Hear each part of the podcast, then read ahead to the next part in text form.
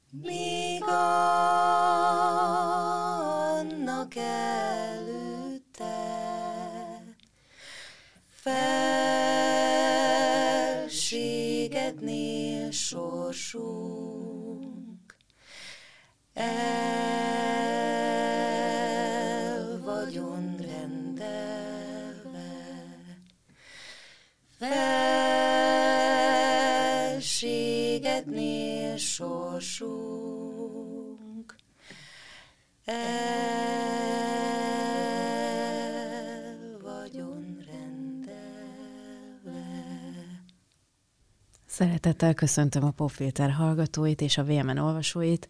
Én Csepei Adrien vagyok. Most nagyon meg fog mindenki lepődni, nem én énekeltem.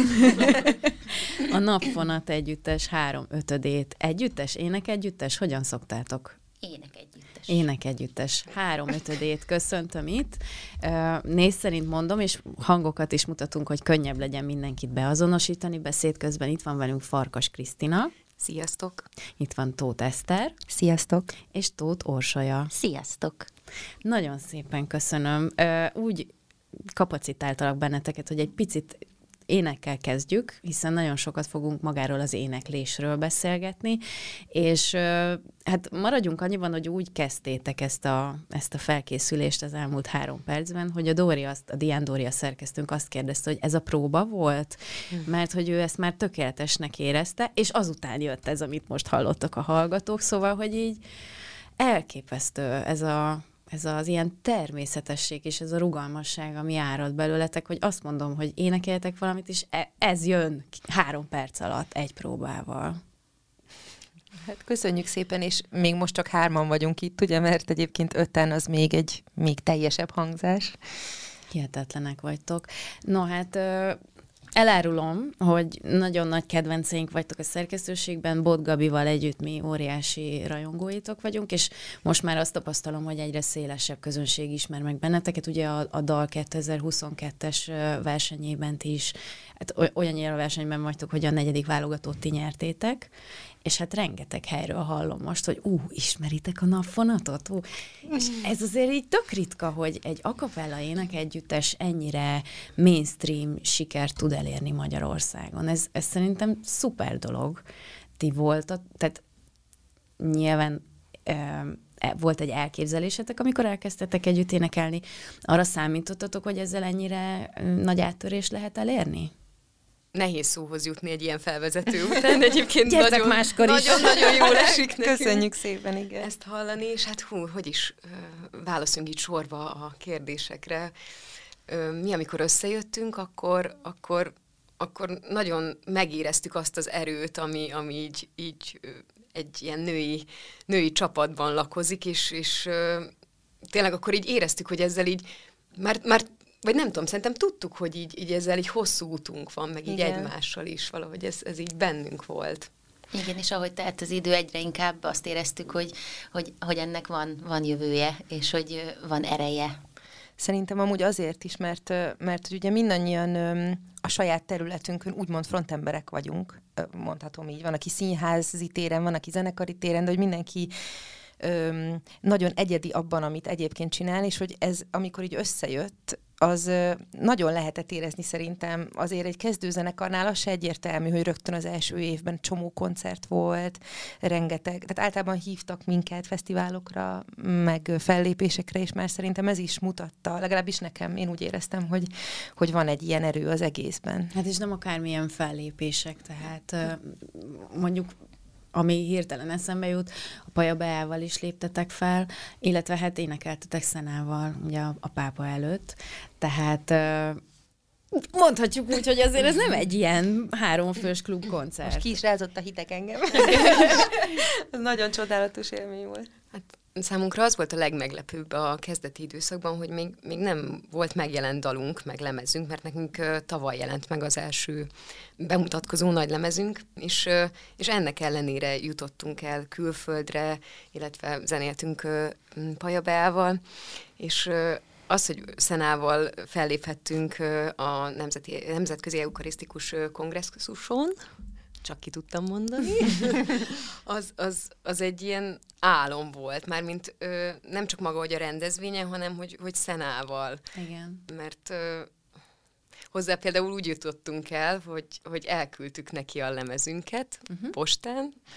De ez, ez ilyen nagyon, nagyon kedves. Mondta, hogy éppen tartotta a, a délutáni szeánszát, amikor így berak zenét, el van a teraszon, és pont a postás meghozta uh-huh. a lemezünket, és ő éppen akkor ö, kapta meg a felkérést, és, és valahogy ezt ő is egy ilyen jelnek vette, hogy, hogy akkor, akkor hmm, akapellába kéne, mert hogy, hogy hallgat a lemezünket, és nagyon tetszett neki az a fajta hangulat, atmoszféra, női erő, amit, amit mi képviseltünk. De javítsatok ki, hogyha nem így volt. Én ezt amúgy nem is tudtam, de írt, írt, írt, de írt is egy nagyon szép levelet nekünk egyébként utána. Nagyon megható volt, hogy így megmutatjuk a zenénket olyan embereknek, akiket nagyon-nagyon tisztelünk, többen is voltak egyébként, és, és hogy válaszolnak, és miket válaszolnak, azt szerintem az is egy ilyen, hú, az egy csodás élmény volt. Mi a legszívmelengetőbb visszajelzés, ami, ami hallgatóktól, tehát nem szakmabeliektől érkezett, hanem a közönségtől? Talán Hát nagyon sokféle visszajelzés van, ami, mi, mi gyűjtögetjük ezeket a visszajelzéseket, és nagyon jó ilyen kis tuning, amikor mm. úgy nehezebb időszakban vagyunk, de Szerintem ez mindenkinek lehet, hogy más egyébként, meg személyre szabott, de nekem mostanában, ami a leges legmeghatóbb, hogy most már két anyuka is visszajelezte, hogy a mi zenénkre szeretne szülni. Oh. Úgyhogy szerintem ez, ez olyan, olyan mély és olyan hidegrázós, hogy én, én személy szerint nagyon meg vagyok ezen hatódva. Ez nagyon szép. De egyébként pedig, ami még nagyon megérintő, és egyébként sokszor előfordul visszajelzésként, az az, hogy kiemelik a, a, mi, a mi egységünket, és az, hogy látszik, hogy mennyire, mennyire összekovácsolódott csapat vagyunk, és hát nagyon izgalmas, vagy hát nem tudom, szerintem mi magunk is rácsodálkozunk arra, hogy mi nem ismertük egymást előtte. Szegről végről volt, aki ismert valakit, de hogy egyébként nem nagyon ismertük egymást, és ö, szerintem nagyon-nagyon ritka az, hogy öt nő, egy, egy... Ez egy irónia, ez, ez, ez irónia volt, majd mindjárt kifejtjük, hogy miért. De tényleg, szóval én, én megmondom őszintén, én egy próbával később érkeztem, mint a többiek, és én úgy... Mondjuk hallottuk, bocsánat. Köszönöm szépen. Még ki lehet menni, bocsánat. De hogy, de hogy én úgy, én, én megmondom őszintén, de ezt a lányok már úgy is tudják, hogy én úgy érkeztem, hogy én nem sok jövőt jósoltam ennek a dolognak. Én pedagógus vagyok, nagyon sok közösségben működtem már együtt nőkkel, és hát nem nagyon, vagy nagyon ritkán látok arra példát, hogy, hogy ez így jól működhet, úgyhogy én eleinte egy kicsit bizonytalan voltam ebbe, hogy ez jó ötlete, viszont nagyon-nagyon vágytam egy ilyen, ilyen csapatra, és Hát azért ne áruljunk zsákba macskát, szerintem megküzdöttük, amit meg kellett az elmúlt három évben, szóval azért nem egy ilyen ideális dolog, hogy összejöttünk és puff működött, hanem, hanem azért azért itt voltak, voltak küzdelmek, és volt, volt Hát meg mindig van is, szerintem ez, ez a hétköznapok része, hogy, hogyha egy működő zenekar az olyan, mint egy baráti társaság összefogva egy céggel. Uh-huh. Én így szoktam rá gondolni kb. és hogy ott van egy csomó konfliktus forrás, van egy csomó dolog, amiben nem értünk egyet, de demokrácia van, úgyhogy mindent igyekszünk úgy csinálni, hogy mindenki elégedett legyen. Végső esetben szavazunk, de általában ez nem szokott egyébként eljönni, mert mindig, mindig valahogy megtaláljuk így a közös megoldást. De hogy mindig vannak surlódások, és szerintem pont azt tanuljuk, hogy egyszerűen mindent meg kell beszélni, lehetőleg minél hamarabb, mert akkor tud működni az egész, és emiatt szerintem emiatt erős az egységünk, hogy Hát már veszekedtünk is, meg nevettünk is, meg sírtunk is, meg minden. Hát ez a VMN-nél hasonlóan működik, bár mi nem ének, de lehet, hogy kellene énekelnünk egyébként, kellene. és akkor kicsit máshogy alakulnának néha a napjaink, amikor ilyen nagyon stresszesek vagyunk, de, de hogy ezt, ezt mi magunk is tapasztaljuk, hogy amikor a barátság, magánélet és a munka óhatatlanul is egybefonódik, mert hát viszed a lelked egy, egy Igen. szerkesztőségbe is, meg egy énekegyüttesbe is, tehát abból dolgozol, ami benned van. Ez, ezt néha tényleg nagyon nehéz koordinálni. És hát mi is mindig ezt megkapjuk, hogy de ennyi nő, együtt. Hát én nem hiszem egyébként, hogy ez felhőtlenebb, hogyha sok pasi dolgozik együtt, csak valószínűleg máshogy működik, mások a dinamikák. Nagyon bólogat mindenki. Igen.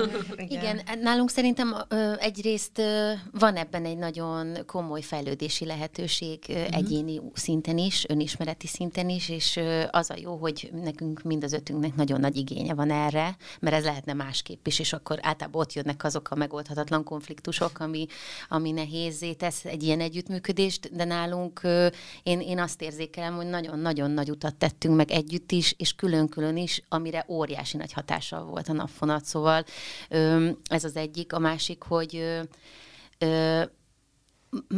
bevállaljuk ezeket a konfliktusokat, és, és ebben is sokat fejlődtünk. Mm. És szerintem ez a titka, szóval nyilván senki nem képzeli azt, hogy együtt bármilyen nemű emberek együtt működnek, akkor ott nincs, nincsen ilyen, ilyen, ilyen történet, de hogy nálunk az van, hogy, hogy beleállunk, és ha kell, akkor most veszekszünk egyet, de aztán, aztán tudunk bocsánatot kérni, meg meg tudjuk hallgatni a másiknak a, az oldalát, és van empátia, és ha ezek vannak, akkor olyan nagy baj azért nem lehet. És hát az éneklést azt nem véletlenül ö, szokták mondani, hogy szinte terápiás, sőt nem szinte, hanem gyakorlatilag is terápiás tud lenni bizonyos helyzetekben.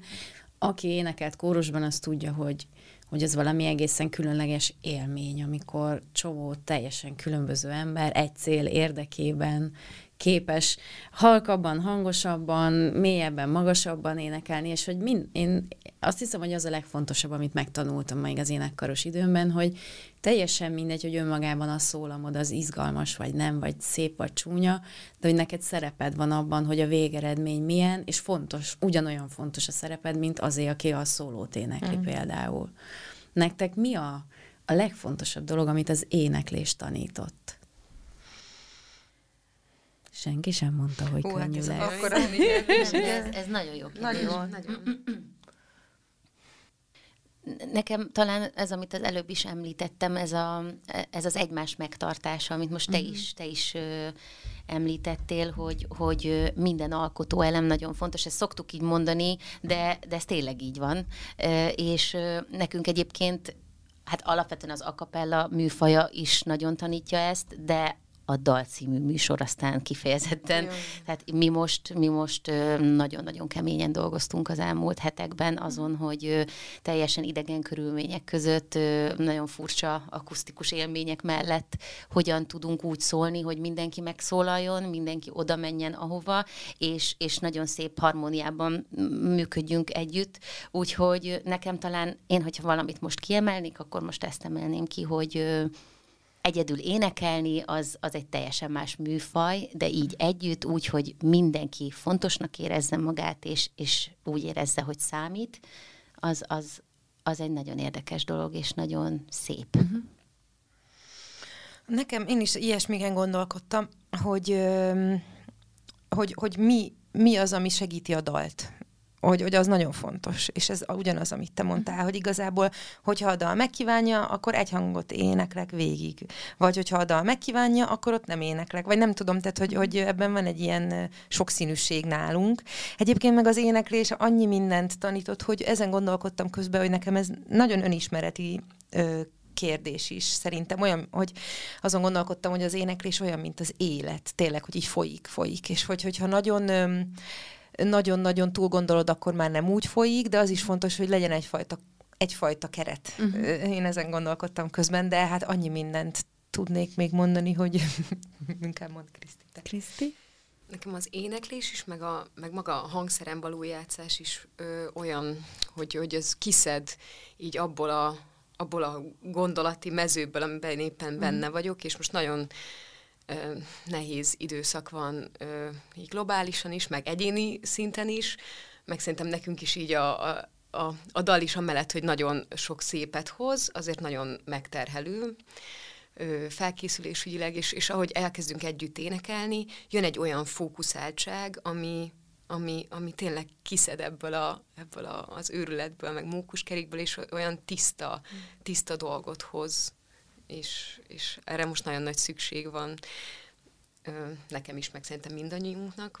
És ezt most tényleg a gyakorlásnál is észrevettem, hogy tegnap is gyakoroltam a dalt, és, és elénekeltem, nem tudom, 15-ször a szólamomat, és észrevettem, hogy már eltelt egy óra kávé, és fel sem tűnt, mm-hmm. és olyan, olyan jó, olyan meditatív egyébként, hogy, hogy, hogy nincsenek felesleges gondolatok, csak a, csak a dalra koncentrálni. Hát én nem, nem szülést tudok felhozni, mint, ami, tehát amit a zenétekkel tervezek, nekem az az egyik uh, mentő, nem tudom, mentő eszközöm, amikor takarítanom kell, nagyon, na, mondjuk nagy takarítást, azt rendszeresen a ti tavalyi lemezetekkel szoktam Jaj, végezni, mert azt érzem, hogy közben töltődöm. Mindenkit megnyugtatok, hogy nem, nem énekeltem itt most a, a ti produkciótok alatt, de otthon szoktam, el, ezúton is elnézést a szomszédaimtól, de Kodály azt tanította, hogy énekelni azt nem tudni kell, hanem szeretni van. elsősorban, és hogy az a lényeg, hogy csinál, nem az, hogy mennyire tökéletes, amit csinálsz. És erre nekem nagyon jó a, a ti munkásságotok, hogy mindig emlékeztet arra, hogy, hogy már az is mekkora boldogságot tud adni, ha tényleg csak a legalsó szólamot dűnyögöm oda az alá, amit ti énekeltek. Találkoztok olyannal a, a koncertjeiteken, aki, aki így felfedezi magán, hogy hát végül is ő is tud énekelni? Tehát úgy megnyitjátok azt benne, hogy, hogy merjen egyáltalán megnyikkanni? Jó, hogy, jó, hogy erre rákérdeztél. Pont most, most már két éve, hogy szoktunk énekworkshopokat tartani. Uh-huh. Úgy, az nem koncertszituáció, de úgy szoktuk, hogy a zenekarban mindig énekegyüttesből mindig két-három fő tartja, és pont ezzel a céllal kezdtük el, hogy amennyire számunkra nagyon fontos a közös éneklés varázsa, uh-huh.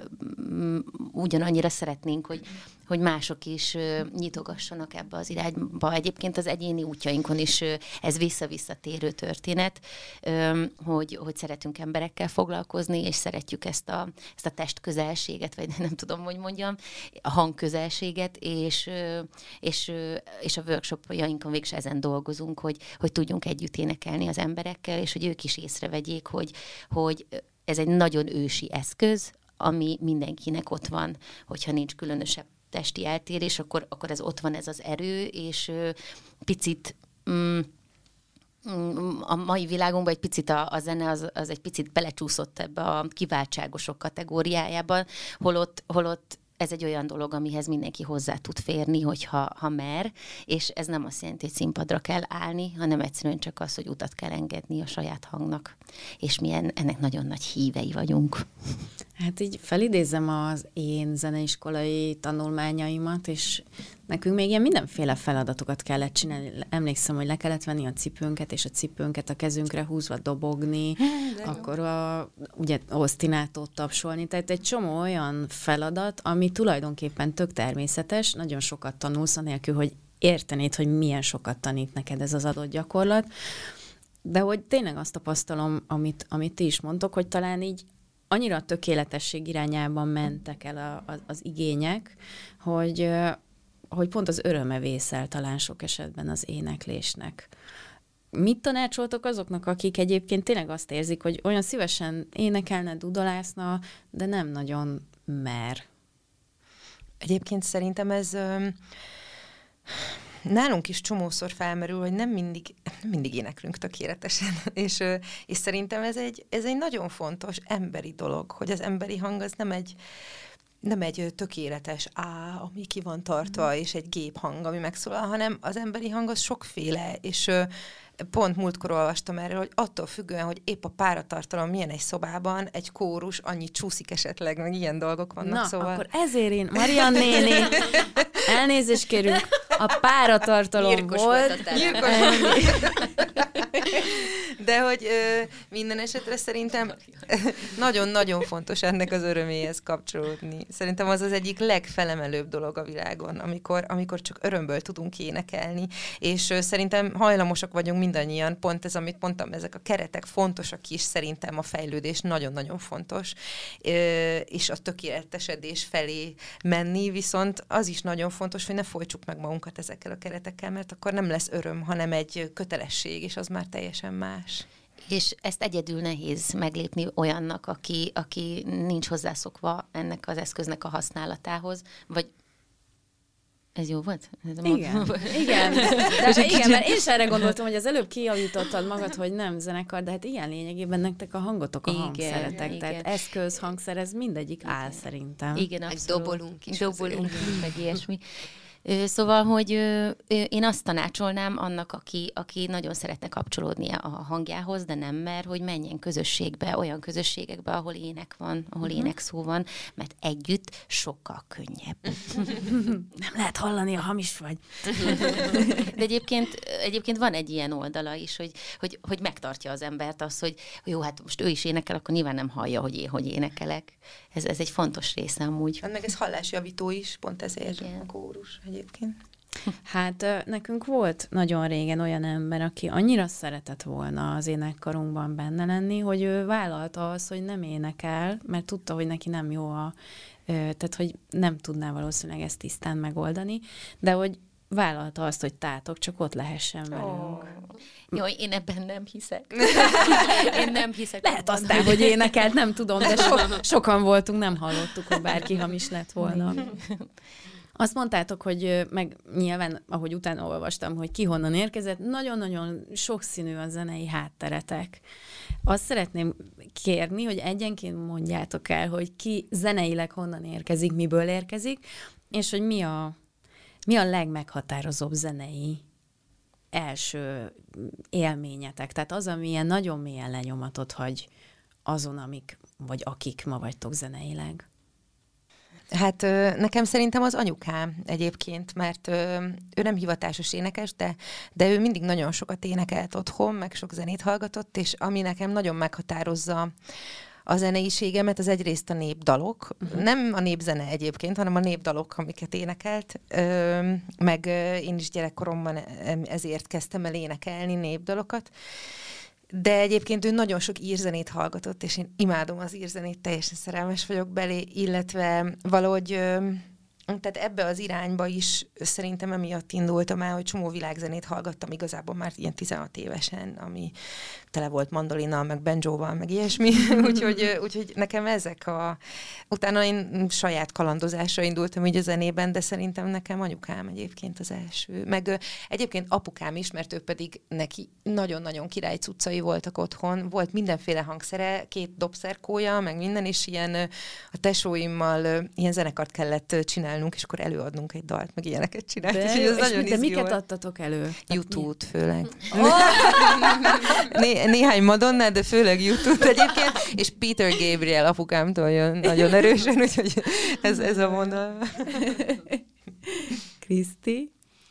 Én a Záhonyi Zeneiskolában kezdtem el ö, zenével foglalkozni, ö, ott zongoráztam, és ö, aztán, ö, aztán a könnyű zene 18 éves koromban szippantott be, pont az érettségi tájéken, amikor a bátyám alapított egy zenekart otthon Záhonyban, és és nagyon kézenfekvő volt, hogy vokalista csajnak engem hívjon, és, és akkor mondta nekem, hogy, hogy ne csak álljál a színpadon, legyen a kezedben valami, legalább egy csőr, csörgő vagy egy séker, és akkor egy séker, egy ilyen kis piros tojás volt az első hangszerem. Azóta is Biztosra megvan. mentetek, azt nagyon nem, Igen. nem tudod mellé. Azóta egy egész hangszerparkot sikerült magam mellé gyűjteni, úgyhogy, úgyhogy 18 évesen elkezdődött ez a, ez a könnyűzenei kalandozás. Most, most jelenleg több zenekarnak is a tagja vagyok, amíg főként folk és akusztikus hát ez a műfai besorolás, ez mindig olyan Ez ilyen nehéz. skatujás egy Igen, kicsit. igen. De hogy a világzene az mégis a lányokkal jött be az életembe, és de ne nagyon... egy mondjuk el a zenekar vagy- együtteseid neveit. A bátyámmal a zenekarunk neve az Muzsik és Volkova. Van egy Folkphonics nevű zenekar, amiben zenélek, ott főleg népdalok és versfeldolgozások vannak porondon. Zenélek ö, Sam Redbreast Wilsonnal, az, az amerikai népzenében utazik, az a formáció, és van még egy gyerekzenekar, a Major Eszter is barátai, ahol, ahol zenélek, és hát a szívem egyik csücske a napfonat. Igen, úgyhogy ö, Gondolkoztam rajta, hogy elmerjem-e mondani, hogy Bármi. honnan ír- Jó. Ezt ilyes hasonlóan én is a népzene, és a népdalok irányából érkeztem, de soha nem tanultam népzenét, hanem nekem igazából az éneklés az egy ilyen nagyon természetes dolog volt óvodás korom óta, nagyon-nagyon-nagyon szerettem énekelni, és az általános iskolában volt egy olyan tanítónénim, aki ö, ö, nagyon sok népdal és ö, Zsoltár és dicséret éneklő versenyre nevezett be, és ott, ott volt az első olyan él- élményem az énekléssel kapcsolatban, hogy így kiállni és, és, és valamit adni, adni az embereknek, és ö, utána ö, hát nagyon sokféle műfajt ö, kipróbáltam. Én, én éjjel-nappal énektanárokhoz jártam, úgyhogy én tanultam musical éneklést, meg opera éneklést, meg operettet, meg minden, minden furcsaságot, és ö, tulajdonképpen a népdalok szeretete az, az, az végig, végig kitartott, az a mai napig. Egyébként az első zenekarom nép, népzene feldolg, vagy népdal feldolgozó formáció volt, egy kis beatbox megfűszerezve. És a gimnáziumban ehhez egy nagyon erős vonal kapcsolódott, a megzenésített versek vonala, és ezt a mai napig viszem tovább. Nekem mindig van egy olyan bandám, akikkel megzenésített verseket játszunk, ez nekem egy nagyon-nagyon fontos, én nagyon szeretem a magyar költészetet, úgyhogy valahogy, valahogy ez, ez nekem egy kicsit ilyen szívügyem, hogy a, hogy a verseket ö, megénekelve ö, ö, adjam tovább.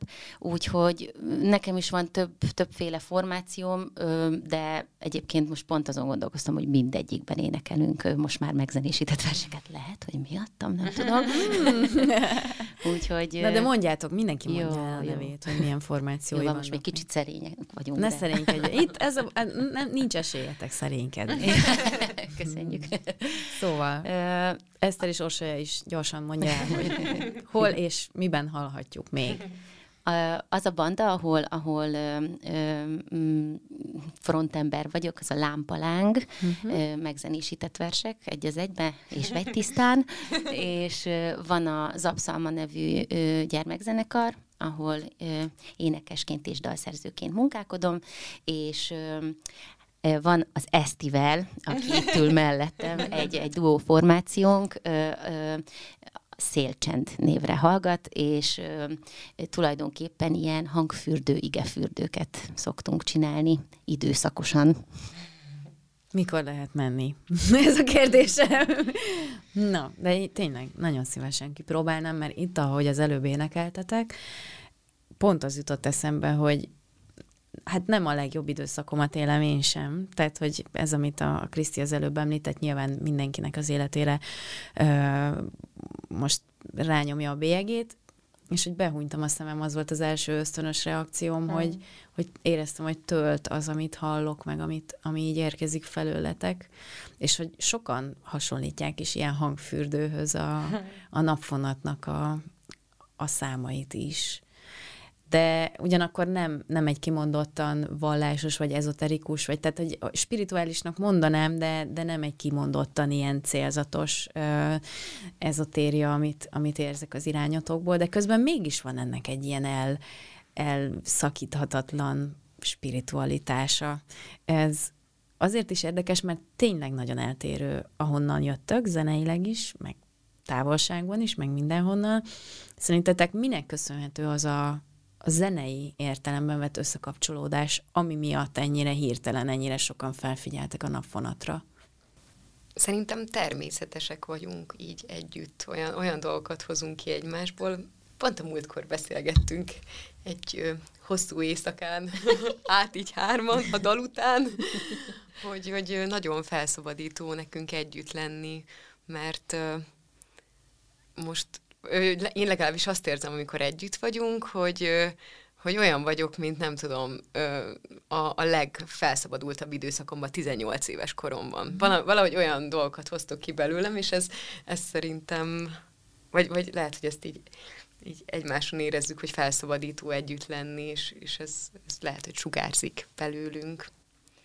Én is azt gondolom, sokszor beszéltük már át ezt a témát, hogy mindannyiunknak vannak barátai, elég, elég szociális emberek vagyunk egyébként, de hogy egymásban azt találtuk meg, azt a közeget, ami, ahol, ahol minden oldalt fel lehet vállalni. Tehát mind, mind, olyanok vagyunk szerintem, amilyenek, amilyenek tényleg, és ennek minden pozitívumával és negatívumával, tényleg nem egy könnyű, könnyű dolog ez, viszont én, én, én, én csak erre tudok gondolni, hogy egyszerűen tényleg olyan, olyan annyira szeretünk együtt lenni, és barátilag, és annyira szeretünk együtt énekelni, uh-huh. hogy ez egyszerűen lejön a színpadról. Tudjátok, mi az érdekes, hogy nemrég járt itt az AVS, ugye szintén a, akik végigjárták a dalt, és egyébként hasonló az élményük nekik is, hogy belecsöppentek valamibe, ami teljesen más, mint amit addig csináltak, és ők ugyanezt fogalmazták meg a, az együttes kapcsán is, hogy valószínűleg azért működik annyira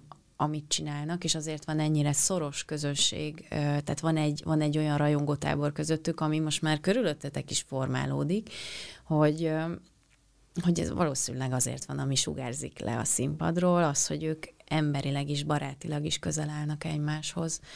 Lehet, hogy nálatok is ez a titok, vagy az egyik titok, hogyha van ilyen. Krisztin, ne haragudj, tudom, hogy nagyon nehéz erről, meg rossz erről beszélni, de muszáj, nem, nem tudom megkerülni ezt újságíróként, meg a határmentén született magyar emberként sem. Te záhonyi születésű vagy, ott is nőttél föl, én ö, délebbre, egy- vagy lejjebb egy picit így a csücsökben, Fehérgyarmat környékén.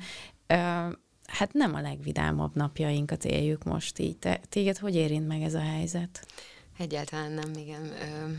Nekem az édesanyám orosz.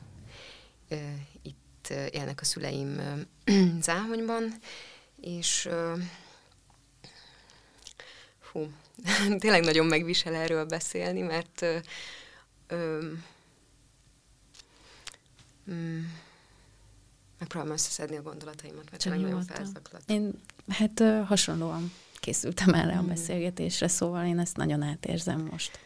Szó- Az erőszakot, mint olyat, meg az agressziót nagyon-nagyon elítélem, viszont azt látom az egész média reprezentációban, mint orosz oldalról, meg a, a, a nyugati sajtó oldaláról, hogy hogy nagyon-nagyon különböző. És azt látom, hogy többféle igazság van, és nincs jó meg rossz. Nem lehet kiállni senki mellett. És most ez így Nekem él, élnek rokonaim is kelet-ukrajnai térségben. Mm. Szóval ez egy, ez egy nagyon nehéz helyzet. Tényleg így nem, nem lehet így igazságot tenni, csak amellett lehet letenni a voksunkat, hogy, a, hogy az erőszak elítélendő, és hogy a, a, a civil, ö, civileknek segíteni kell, akik menekülnek ezekből a, mm, vagy Ukrajnából, az érintett térségekből velem csomószor feljött az a gondolat, hogy gyerekként, gyerekként volt olyan, hogy ruszkiztak, és ö, ez nekem akkor rosszul esett, és én sokáig, sokáig mm, nem nagyon beszéltem arról, hogy orosz vagyok, vagyis az emlékeim most ilyenek, ahogy, ahogy most így a helyzet kapcsán visszaemlékezem, és 20 éves korom környékén ö, valahogy ez átfordult, és elkezdtem büszke lenni végre arra, hogy orosz, orosz vagyok, felerősödött az orosz identitásom, csináltam egy orosz műsort, ahol ö, orosz dalokat zenésítettünk meg, és örültem, hogy nosztalgiával emlékeznek az emberek, és nem a, a, a, a rossz oldalára mm-hmm. annak az időszaknak. És most megint azt érzem, hogy, hogy ahogy nézem a sok ö, interjút, hogy sokszor ezt ráhúzzák a, a népre is, és pedig, pedig itt, itt hatalmi harcról van szó, olyan dolgokhoz, amire a közemberének nincs köze, és, és most megint ilyen, ilyen ellentmondásos ez, ez bennem is van. Nem, nem tudom megfogalmazni az érzéseimet, csak sajnálom, hogy ez idáig fajult, és nagyon remélem, hogy ez meg fog oldódni öm, durva kimenetel nélkül. Hát legyen így, és nem is szeretnélek tovább kínozni ezzel, mert tudom, megérzem, hogy nagyon nehéz erről beszélni. Az erőszak az nyilván soha semmire nem megoldás, úgyhogy szerintem ennyit tudunk milyenhez hozzátenni. És nagyon örülök, hogy, hogy a városunk összefogott, és látom, hogy ott a, az Áhonyi Művelődési Házban mennyien segítenek az Ukrajnából átjövőknek. Ennek nagyon örülök, hogy így ilyen az összefogás, és ilyen, ilyen, ilyen szervezetten is jól, jól működik ez. Egy picit beszéljünk vidámabb témákról. Említettétek, hogy nagyon nagyon más a dal színpadán énekelni, vagy egyáltalán egy ilyen produkcióban szerepelni, mint amit eddig csináltatok, akár bármely más formációtokban. Mm, hogyan képzelje el ezt valaki, aki, aki nyilván nem tagja egy énekegyüttesnek, és nem tudja, hogy egyébként hogyan működik ez, meg itt hogy működik. Tehát egy picit vezessetek be a kulisszák mögé, hogy hogy működik. Szerintem egy koncerthelyzet teljesen más olyan szempontból, hogy főleg mi öten nagyon-nagyon arra támaszkodunk, hogy figyelünk egymásra. Szóval e- ezért is van egy ilyen különlegessége szerintem a zenénknek, amiről eddig is beszéltünk, mert hogy mindenki ott van nagyon erősen önmagaként, de közben van egy ilyen nagyon homogén egymásra figyelés, és ettől van egy ilyen, ilyen egységérzet talán, amiből néha kiemelkedik egy-egy hang, és ezt öm, sokkal könnyebben meg tudod tenni akkor, amikor most tényleg ilyen konkrétumok szintjén mondjuk fél körben állsz egy színpadon, vannak előtted monitorládák, tehát hogy végül is ez van a kulisszák mögött, és szemkontaktus például nagyon-nagyon fontos nálunk, mm. és a dal, meg a tévé máshogy működik olyan szempontból, hogy nem mindig látod a másikat, fülmonitort használsz, ami egy akapella zenekarnál van, aki ezt szereti, de van, aki kevésbé, attól függ, hogy milyen Bocsánat, a... egy, egy pillanatra azért állítalak meg, uh-huh. hogyha esetleg valaki nem, nem érti, uh-huh. vagy nem tudja, tehát a fülmonitor az az, amiben hallod saját magadat, és hallod a produkciót. Igen, ez be van dugva a füledbe, viszont sokkal, tehát sokkal kevésbé van térérzeted benne. Uh-huh. Míg, hogyha kívülről hallod, akkor úgy hallod, mint hogyha ott ének, tehát jobban hallod, hogy ki hol van mhm. például. Uh-huh. Egy fülmonitorban így össze van nyomva egy pici helyre a másik négy ember. Meg, meg, a, meg a saját hangodat is teljesen más uh-huh. érzékelni, mert olyan érzés, mint hogyha befognád a füled, akkor ugye, ugye alapvetően, amikor beszélünk vagy énekelünk, akkor belül is zeng, de kintről is hallod saját magad. Aha. De ha befogod a füled, akkor egy ilyen tompaságot hallasz, na ezt be kell dugni az agyadig, ezt a, ezt a fülest, tehát olyan, mintha befognád, hallganád, és onnan jön a te hangod is kristálytisztán, amit a mikrofon vesz, viszont nincs meg az a, az a tere, nincs meg a rezgése, hanem olyan, mintha valaki más énekelné a te De hangodon. hallanád, igen. És ezt, mire mi megszoktuk, vagy hát van, van olyan közöttünk, aki szokott fülmonitorral énekelni, mm, de, de nem a kapellában. De nem a kapellában, és, és azért többségünk nem szokott, és hát ez nagyon kemény küzdelem volt, meg az, hogy tényleg nagyon nem mindegy, hogy milyenek az arányok, hogy ki, hogyan kérsz be a füledbe, amikor természetesen énekelünk, és egyébként szerintem nagyon szép volt ez a, az első dalos megmérettetésünk, mert 5-10 perccel a, a színpadra lépésünk előtt lányokhoz híven bementünk a WC-be, a gyönyörű akusztikájú WC-be, és körbeálltuk, megfogtuk egymás kezét, körbeálltunk és megfogtuk egymás kezét, és, és elénekeltük a dalt többször egymás után, uh-huh. és és mindannyian elsírtuk magunkat, mert annyira, annyira szép volt, annyira érzékeltük egymást, annyira, annyira megvolt az a, az a zengése, meg a mélysége, és hát ehhez képest a színpadi, színpadi pillanatok teljesen más, más milyenek, úgyhogy hát óriási különbség, de most már szombaton egy picit rutinosabban fogunk a színpadra lépni, úgyhogy reméljük a legjobbakat. És milyenek a visszajelzések? Tehát, hogy uh, tulajdonképpen, tehát három év, az nem egy ilyen szörnyűségesen hosszú fejlődés egy, egy bármilyen zenekar életében. Tehát három év alatt most ott tartotok, hogy az egyik legnézettebb ilyen típusú műsornak a, a, a válogatóiban szerepeltek. Tehát az, aki egyébként mondjuk nem jut el klubkoncertekre, vagy nem követi a, a könyvzenét, most, most lát benneteket képernyőn egyenes adásban. Mi a visszajelzés? Tehát mi, milyen mondjuk nem tudom, ilyenkor mindig nagymamám jut eszembe, aki mindig megnézett a tévében, amikor nem volt lottósorsolás, mert akkor, akkor a lottósorsolást nézte, de hogy mi, milyen visszajelzések, milyen visszacsatolások érkeznek hozzátok? Nagyon sok kedves üzenetet kapunk, mióta szerepeltünk a műsorban, és Hát nagyon meg vagyunk hatva. Hát már e, kezdjük az első visszajelzéssel a, a zsűri ö, ö, hozzászólásaival én többször visszanéztem azóta a műsort, mert, mert nagyon viccesnek találom, hogy, hogy melyikünk hogyan reagált a, a, a tízesekre, és nem is a pontszám amúgy, hanem inkább az, hogy mindannyiuk visszajelzéséből azt éreztük, hogy tényleg van igény az mhm. ilyen típusú zenére, és nekünk végül is ez a legfontosabb, és ha 20 pontot kaptunk volna, de ennyire sokat ad nekik, már ak- tehát szerintem már akkor is elértük azt, ami, amiért mentünk, most nyilván nagyon örülünk a 40-nek, meg, de hogy, de hogy mi nagyon szerettük volna azt, hogy, az, hogy kiderüljön, hogy tényleg van-e igény erre a zenére, és, és azóta nagyon sok, sok, nagyon sok helyről kapjuk meg, hogy ez, ez, ez nagyon fontos. Hát, bevillant az a kép, amit Eszti kiszcreenshotolt rólunk. Bekarikázott hármunkat, amikor így hárman így sírunk. És így szája sírunk ugye az él élőadásban. Este nyolckor. Egy irányba nézik. Nagyon biztos. Igen, egy, minden tízes után egyre inkább le, lefordult az ajkunk. És sírtunk. Én csak azt akartam mondani, hogy olyan érdekes, hogy a tévének még mindig van egy olyan hatása, hogy azok a rokonaim, akikről soha nem hallok, felhívják egymást, hogy úristen, ott van a tévében is, hogy ugye már a legtöbben online nézzük, mert már nincs is tévénk, de hogy, de hogy milyen érdekes, hogy ez még mindig a, számít annak, aki azt mondjuk nem érti, hogy mennyit küzdesz, hogy megszervezd azokat a koncerteket, de ha ott vagy a tévében, akkor hirtelen úgy megérkezik mindenkihez, hogy úristen, ez egy siker. Igen. És ez egyrészt fura, másrészt, de hogy inkább nagyon jól esik nyilván, mert hogy egyszerűen annyira sokan írnak olyanok, akik egyébként nem feltétlenül, hogy, hogy tényleg olyan érzés, hogy így felrobbant hirtelen egyébként egy kicsit így az internet, meg nagyon sokan megnézték a videókat. Esztikéknek Kóspallagon ott Jaj, élnek most, tényleg. szurkolást szerveznek szombatra, és Igen, van plakát. És plakátot is készítettek, hogy együtt szurkoljanak nekünk az elődöntőt, na ezen sírtam például. Hát ezek nagyon szép dolgok, és látjátok, hogy még így, ilyen értelemben is milyen közösségformáló ereje van ennek, amit csinál már, mint magának az éneklésnek.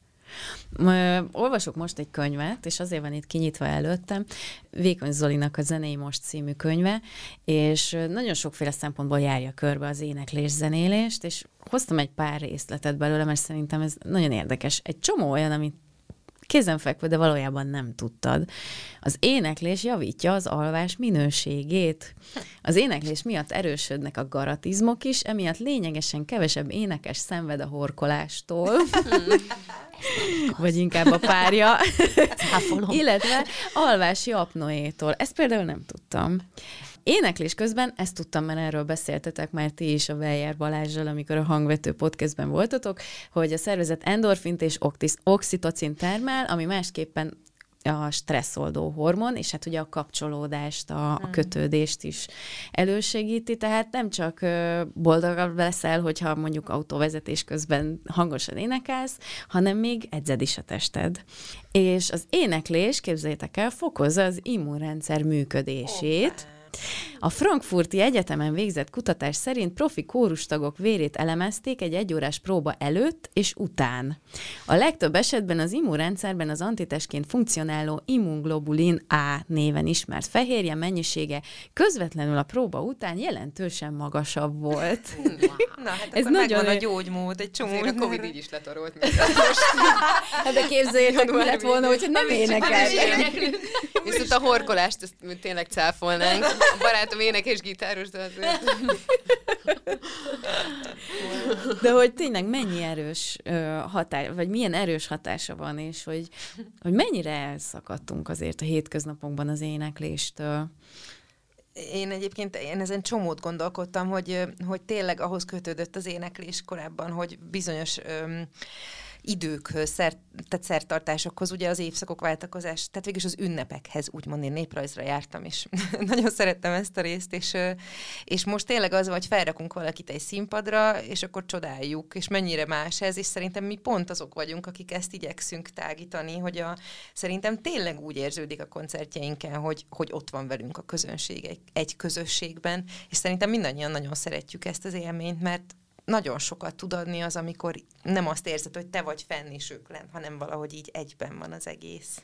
Szerintem ezt tök jó visszahozni a mai világba. Uh-huh. És ez a közösségek felbomlásával is együtt jár szerintem, tehát régen azért is énekeltek, meg meséltek nagyon sokat, mert mindig összeültek, és akkor együtt, a, a mai világban ez már nagyon ritka, sajnos, és hogy ö, valóban így, így az éneklés és a zenélés, a közös, közös mullatás is egy picit így ö, kiszorult. Hát most az jutott eszembe, hogy az én falum, a szülőfalum Penyige, um, jegyzi az egyik utolsó históriás balladát 1905-ből, és hogy ez is már ilyen megfoghatatlan, pedig nincs olyan nagyon távol időben tőlünk, de hogy a históriás baladáknak ugye az volt az egyik szerepük, hogy tulajdonképpen uh, vitték a hírt, uh-huh. a környékbeli eseményeket megénekelték, és egyik vásárból a másikba, uh, ahogy vitték, vagy ahogy énekelte ugye a nem tudom, bala, biztosan néprajzos hát, a históriás. Van, a históriás, igen, Tinódi Lantos Söbestjén. Na, szóval, hogy, tehát, hogy ezt használ, igen, de látjátok, hogy már a szavunk, szavunk hát már nincs meg, nincs, nincs meg erre. És én, mi velünk még megtanították egyébként, tehát én, én is tudom, meg minden, minden gyerek megtanulja a faluban, de már inkább csak mint érdekesség, hmm. tehát funkcióját veszítette. És egy, egy picit azt láttam az elmúlt két-három évben, vagy kettő, nem tudom, hol tartunk most, mert már a Covid is kicsit ilyen múlt idővé alakult, pedig sajnos nem múlt idő, de hogy mindig jön valami, ami, ami még annál is borzalmasabb, hogy, hogy mintha ezt hozta volna az elmúlt időszak magával, hogy egy picit még jobban igényeljük a kapcsolódást egymáshoz, és hogy hogy a művészek pedig sokkal szabadabban osztottak meg rögtön valamit, ami hmm. megszületett a fejükben, akár élőben énekeltek, akár, tehát hogy persze online történt minden, de hogy közben mégis, mint egy picit így visszafelé fordultunk volna. Ti hogy éltétek meg ezt a, az elmúlt időszakot ilyen szempontból, tehát művészileg?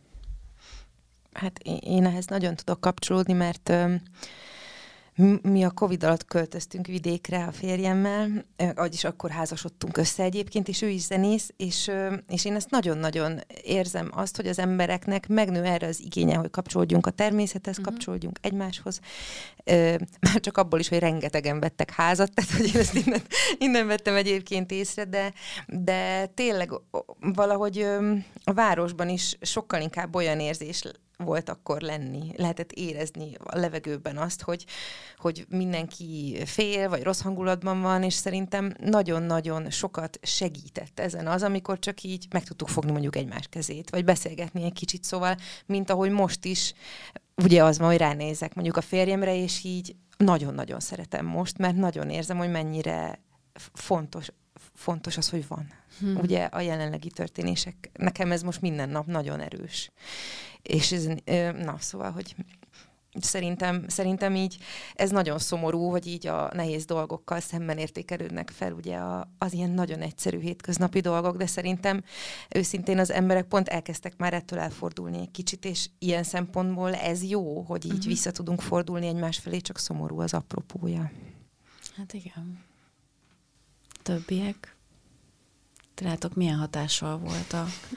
Annyira meghatottam, hogy már egy picit... És ezt elmondom, hogy valóban lefelé konyult a szája rögtön, ahogy... Túl, túltoltam, ne arra, Nagyon szép volt. Hmm, hát az én életemben ö, iszonyatosan fontos szerepe van a közösségeknek. Uh-huh. Az összes szakmám és az összes ö, szabadidős tevékenységem és álmaim és vágyaim mind közösségekhez kapcsolódnak, úgyhogy nekem ez nagyon-nagyon fontos, és mind közösség tagja lenni nagyon fontos, meg közösségeket teremteni is nagyon fontos, úgyhogy nekem, nekem nagy fájdalmam, amikor azt látom, hogy, hogy hogy ez nem annyira divatos, vagy nem annyira megszokott, és, és mindig nagyon meglepődöm, hogy emberek hogy tudnak enélkül élni, de de az én környezetemben az van, valószínűleg a személyiségemből is adódik, hogy, hogy nagyon sok kapcsolódás van, és nagyon sok együtt lét van, mm. és, és én ennek tényleg csak az áldásos oldalát látom, és és olyan fontosnak tartom, mint a levegővételt, szóval én nem is tudom máshogy elképzelni ezt, és ö,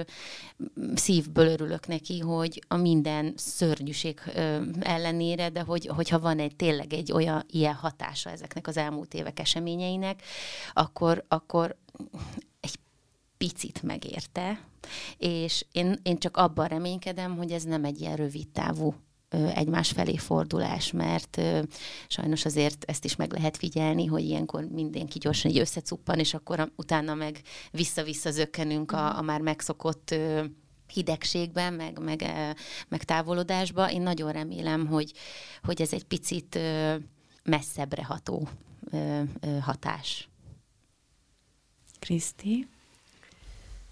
Amikor az első karanténos időszak volt, akkor, akkor én megmondom őszintén, nagyon, nagyon megijedtem, és pánikoltam, és így nagyon, nagyon nehéz volt a, a tényleg én elég érzékeny ember vagyok ezek szerint a mindenféle történésekre, és megviselt az is, hogy nem találkoztunk mm. mi, és csak zoomoltunk, és ezektől már Jó, ez mind, mindannyian utáltuk már a zoomot, mert fárasztó volt. Van ez a mém, ez a szellemidézés. Tudjátok, a zoom, Péter, hallasz? Itt vagy velünk. Itt vagy velünk. Hogy jelet?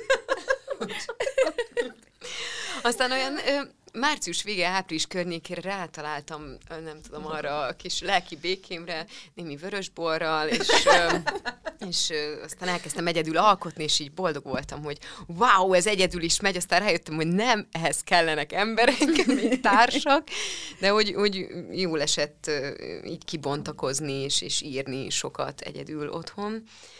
Aztán nem tudom, valahogy én kicsit azt éreztem, hogy én nem tanultam teljesen ebből a leckéből, mert ahogy ö, ö, tavaly nyáron kinyílt a, a világ, és, ö, lehetett menni, én, én szerintem túltoltam ezer százalékon, mert féltem attól, hogy megint ö, ö, bezárás fog következni, féltem az egzisztenciális ö, ö, hatásoktól, hogy, hogy megint nehéz lesz, és, mm-hmm. és tényleg mindent mindent bevállaltam, és ez, egy, ez így, így évvégére már nagyon-nagyon begyűrűzött, úgyhogy most ezeknek a tudatában, sokkal tudatosabban ö, fogom szeretni magam, és ö, kényeztetni fogom magam, és hagyok magamnak pihenése időt, és ö, és szerintem nem az eredeti kérdése válaszolt. De már. az a jó, hogy bárhová ki lehet lyukadni. Igen, mert ahogy a közösségekről volt szó, nem, és a nem, karanténos időszakról. Arról, hogy kire milyen hatással volt, és erre szerintem ez egy nagyon, nagyon izgalmas válasz, hogy, hogy úgy érzem, hogy reflektálsz folyamatosan arra, tehát hogy van egyfajta ilyen ellenőrzésed már önmagad fölött, hogy mit csinálsz, túltoltam, jó, akkor most visszaveszek. És szerintem, ha valamit, akkor ezt talán sikerült megtanulnunk az elmúlt időszakban, vagy legalábbis bízom benne a saját életemben is, hogy, hogy most már észreveszem, hogy, hogy meddig lehet, és, és honnantól kell egy kicsit tényleg visszavenni. A gyerek versekről, illetve megzenésített versekről így az jutott eszembe, mert ugye a Major Eszterre versei, dalszövegei, illetve a ti vers feldolgozásotok is, vagy vers feldolgozásaitok. Na, beszélni sem kell tudni ehhez a szakmához. Jó.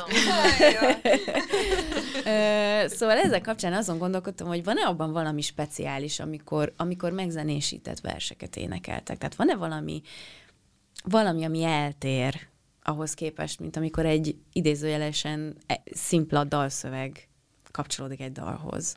Én azt szeretem, amikor olyan versek formálódnak dallammá, ami annyira mm, önazonos, annyira betalál, annyira, mm, annyira szeretem, hogy szinte már-már mm, olyan, mintha a saját dalszövegem lenne, úgyhogy uh-huh. nekem annyira nagy különbség nincsen, csak az, hogy fantasztikus, és lehet, hogy a saját dalszövegeim nem ilyenek lennének. Ö, ö, illetve, mm, hmm, Szerintem egy jó dalszöveg de ez nagyon szubjektív, de egy jó dalszöveg ö, képekben dolgozik, vagy képekkel dolgozik, és szerintem a jó vers is. Szóval inkább azt mondanám, hogy nagyon hasonlít a jó dalszöveg a jó költészethez. Uh-huh. Én azért szeretek versekkel dolgozni, mert sokszor önmagában, prózában is zenei. Tehát, hogyha már így elmondom, akkor is így érzem benne a, a, a zeneiséget. Az én dalszövegeim sajnos nem ilyenek. Még? A, azok más, más módon jók, vagy nem tudom, más miatt jó. De, de nem, tehát szerintem ez nem biztos, hogy ez önmagában egy, tehát hogy csak ez az értékmérő. Tehát, ja, hogy... igen, igen, de hogy tényleg szeretem azt a fajta játékot. Tényleg most, hogy említettem ezt a vörösboros karandomat március, 2020 március végétől április végéig, az, ott csak vörös versekkel foglalkoztam, és hát tényleg zseniális az, amit, amit ő a magyar nyelvvel művelt.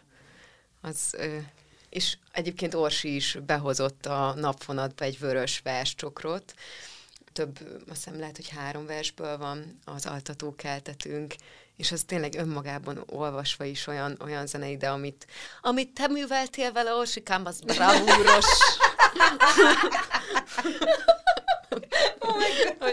megjött, megjött.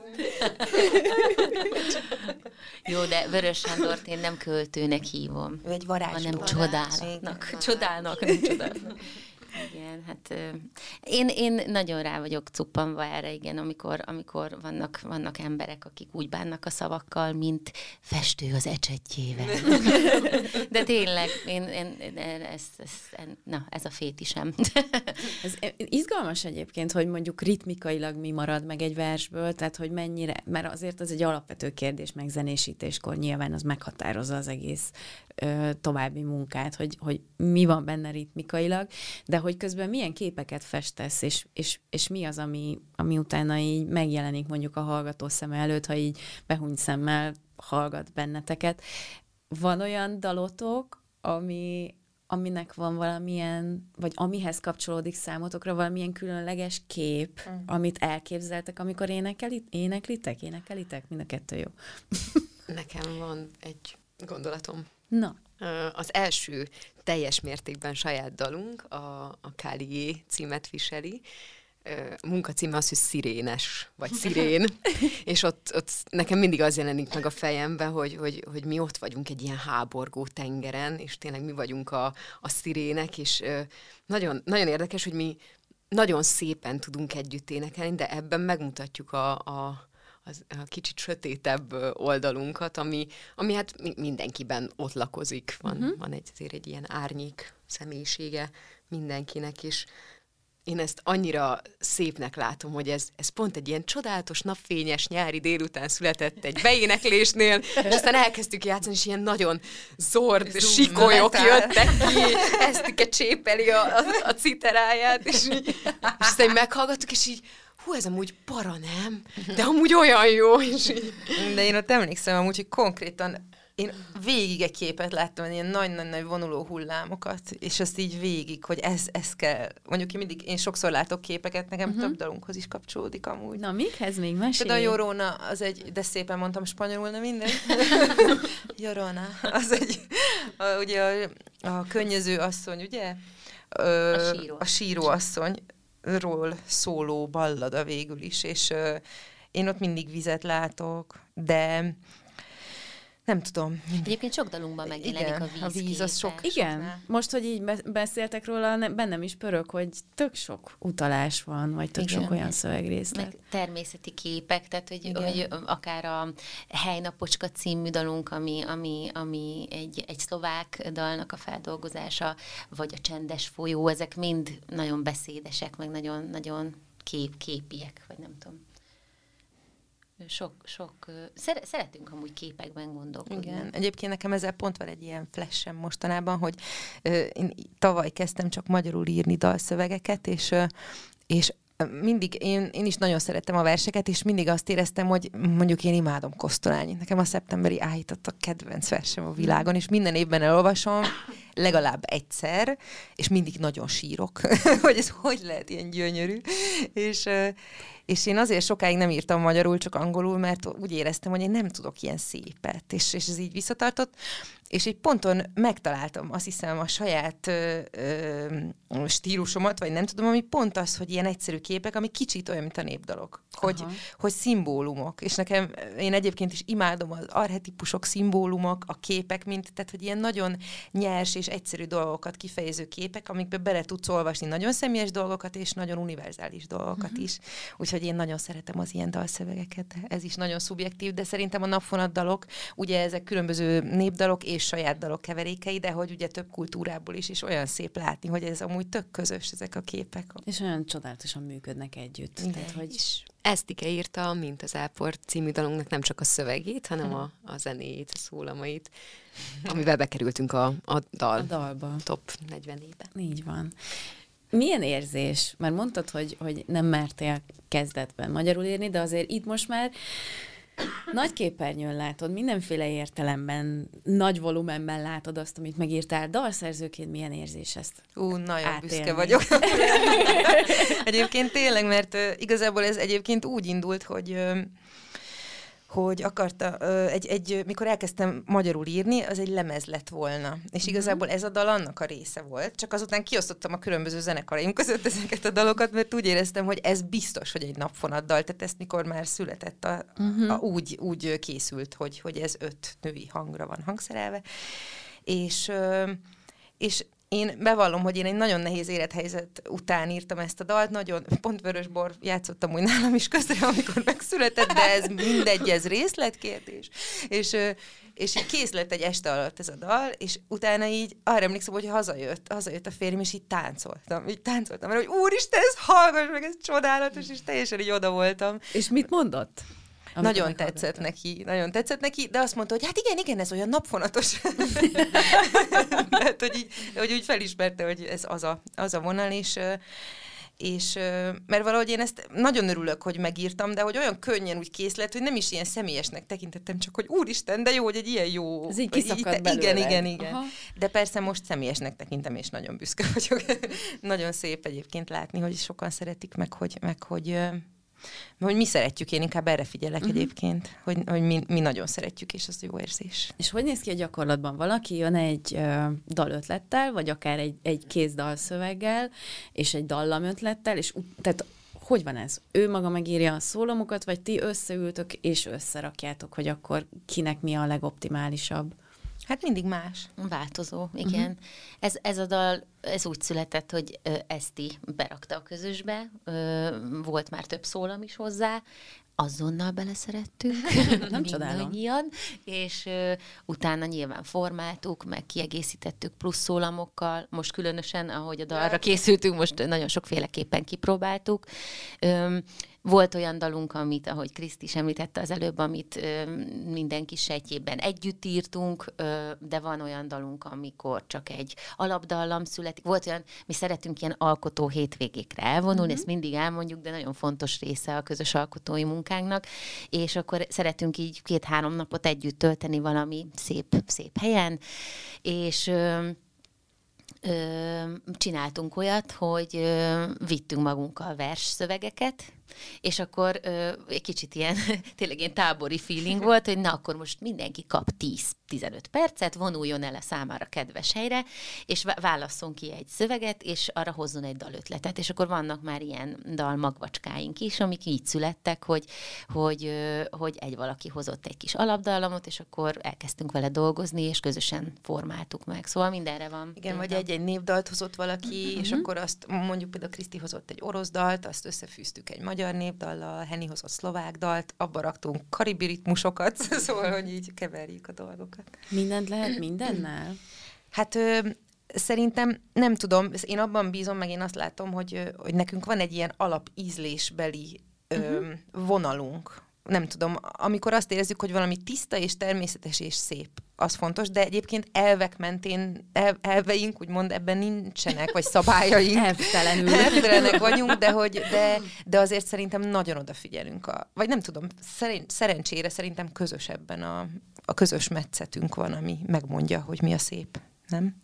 Én örülök neki, hogy nem autentikus népzenében utazunk, mert így, így nagyobb a szabadság, meg az újraértelmezés, meg, meg hogy nem vagyunk népdalénekesek alapvetően. Úgyhogy, És valószínűleg sokak számára könnyebb is a kapcsolódás. Tehát én a napfonatot egy picit úgy is látom, mint egy lehetséges ilyen, bocsánat, kapudrog. a népzené? Igen, akár. Vagy a világzenéhez. Igen, tudtam, hogy ez a legoptimálisabb kifejezés.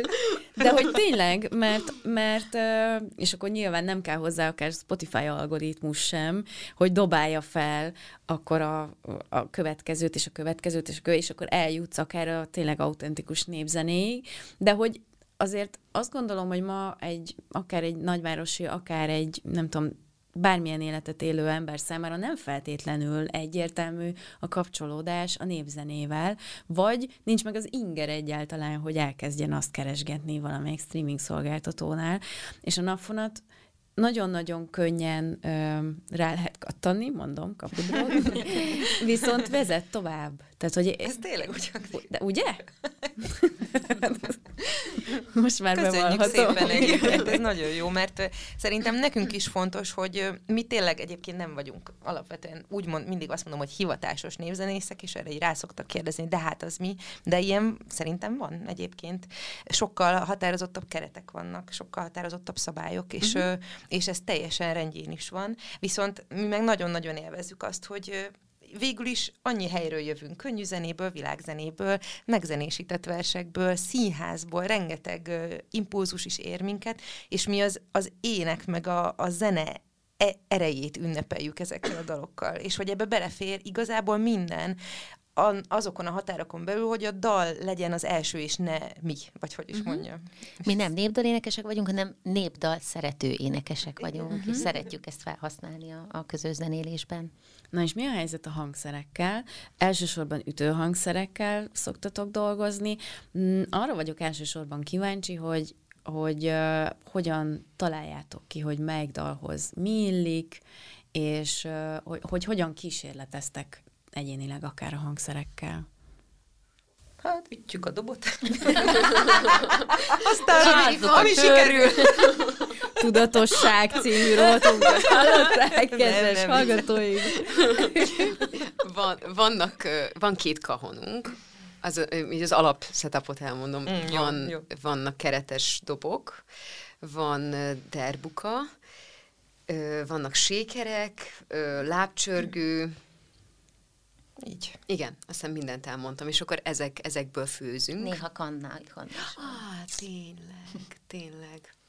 De, de abszolút nyitottak vagyunk arra, hogy, hogy egyre több dolgot bevonjunk, szóval nagyon szeretjük azt, hogy, hogy nagyon sok dalunk a kapella, uh-huh. azt is mhm. szeretjük, hogy nagyon sok dalunkban van ütő hangszer, tehát nem akarunk teljesen a kapellára nem akarjuk odasorolni teljesen magunkat, mert például van egy adventi műsorunk, ahol hangszerekkel egészültünk ki, úgyhogy bejön az írbuzuki, hmm. Eszti által, az írfúrúja, Orsi által, meg fuvola is, zongora, Citera. gitár, úgyhogy Úgyhogy mi nyitottak vagyunk így a, hangszeres kalandozásokra is. Hát meg egymás között azért játszunk néhány hangszeren, úgy öten együtt már. igen, most így felsoroltuk a kapásból vagy tizet. Igen, és akkor gondolom, hogy itt is az a, az a szempont, hogy, hogy mi az, ami szolgálja a végeredményt, meg mi az, ami illeszkedik bele, és nem az, hogy nem tudom, tehát ne, ne a Carnegie Hallberi fellépésre gondoljunk, hanem hogy, hogy az élvezeti értéke a hangszeres játéknak is, ugye? Ezt jól érzem. Szerintem a karácsonyi műsorunkban egyszerűen szerelmesek vagyunk, én nem tudom, ott valahogy, valahogy egyszer, nem, nem akartunk egy ilyen adventi műsort csinálni, és mindenki hozott dalokat, és annyira szép dalok vannak bennük, hogy ott is az volt, hogy jaj, ez annyira gyönyörű gitárral, legyen benne az, vagy jaj, az a zongora, és igen, végül is így annyira szépnek találtuk láttuk azt, hogy meg, meg annyira üdítő volt kipróbálni magunkat együtt ebben is, hogy szerintem igen, ez így, így jött. Ott is van egyébként teljesen a kapella dal, de ez egy újdonság volt. Talán ez az utolsó egyébként, ami megmaradt így a, a, a szélesebb közönségnél is, hogy mondjuk a, ha máskor nem, akkor szenteste talán még azok is szoktak énekelni, akik egyébként nem. Tehát, hogy ha más nem, akkor a gyerekek valamit a karácsonyfa alatt énekelnek. Talán tényleg ez az utolsó ilyen közösségi éneklős kapcsunk, és, és valószínűleg ezért is van ennyire sok énekünk, ami, ami fennmaradt, vagy olyan karácsonyi adventi dalunk. De érdekes egyébként, mert most esik a hókin, miközben beszélgetünk, és közben mindjárt március van, de hogy hirtelen olyan, olyan karácsonyi hangulatba kerültem, ahogy erről meséltek, hogy ennek biztos van még egy ilyen plusz rétege is, hogy, hogy a közönség is nyilván azért tud ezekhez ennyire jól kapcsolódni. Na és mi a, mi a további? Ez, ez ilyen megúszós kérdés szokott lenni, de esetetekben azért ez nem egy megúszós kérdés, hogy hogyan tovább, mert hogy volt egy ilyen nagy kvantumugrás az elmúlt, nem tudom, fél évben, egy évben, hogy most mi a terv? Nagyon-nagyon sok tervünk van. Most pont arról beszélgettünk az elmúlt napokban, hogy hogy fog ez beleférni a következő. Hogy, hogy, hogy fog ez? A következő tíz hónapban. Igen. Igen. Hát megnézzük, mi lesz a dallal. Az uh-huh. egyébként egy csomó mindent el fog dönteni, vagy hát sok mindent hozzáad a következő évünkhöz. Mert most, amikor a felvétel zajlik, akkor éppen a, az elődöntő előtt állunk. Igen. Ja, Így nem van. tudom, hogy Igen. Fog... A, mire ez már adásba kerül, már fogjuk tudni, de most még nem tudjuk, hogy mi lesz. Szurkolunk. Köszönjük. Hát ö, idén olyan szerencsés helyzetbe kerültünk, hogy NK pályázatokon nyertünk támogatást, úgyhogy úgy néz ki, hogy a következő évben lehet, hogy elkészül ez a karácsonyi lemez, mm. Úgyhogy ez lesz az egyik legnagyobb projektünk a következő évben, illetve más lehetőségeink vannak, meg most már felfel ütötte a fejét jó sok fesztivál meghívás, úgyhogy szerintem nyáron sem fogunk unatkozni, de ami, ami, ami nagyon fontos, hogy, hogy sokat fogunk alkotni, sok-sok új dal lesz. Én legalábbis ezt gondolom. Mert hogy a második nagy lemezünk is készül, Igen. A, annak a munkálatait is elkezdjük uh, idén. Illetve egyébként Szenával is fogunk koncertezni tavasszal a Magyar Zeneházában. Nagyon jó, hát Szene nekünk tulajdonképpen kollégánk, tehát volt uh, videósorozata nálunk, úgyhogy nagy rajongói vagyunk mindannyian. Ott fogunk csápolni nektek. Nagyon szépen köszönöm a Napfonat együttes, ének együttes tagjainak. Tóth Orsolyának, Tóth Eszternek és Farkas Krisztinának, hogy itt volt velünk. Köszönjük, köszönjük, köszönjük. Szurkolunk nektek, és azt kívánom, hogyha legközelebb jöttök a popfilterbe, akkor már csupa-csupa vidám témáról kelljen beszélnünk, és és hogy akkor már nem, nem tudom, hova van tovább nektek, tehát ö, nem tudom, meg tudtok-e tölteni mondjuk egy éven belül egy sportarénát, vagy bármi, de egyébként nagyon izgalmas kérdés, hogy mekkora mekkora tér van, mekkora lehetőség van egy akapella együttes előtt, úgyhogy én ezt külön ilyen iparági izgalommal figyelem, hogy, hogy, hogy ez meddig megy, mert szerintem ez nagyon-nagyon izgalmas, hogy, hogy mi van még ebben. Szurkolok, hogy sok legyen, minél több, és aréna, és nagy színpad, és minden. Köszönjük, köszönjük. Köszönjük szépen.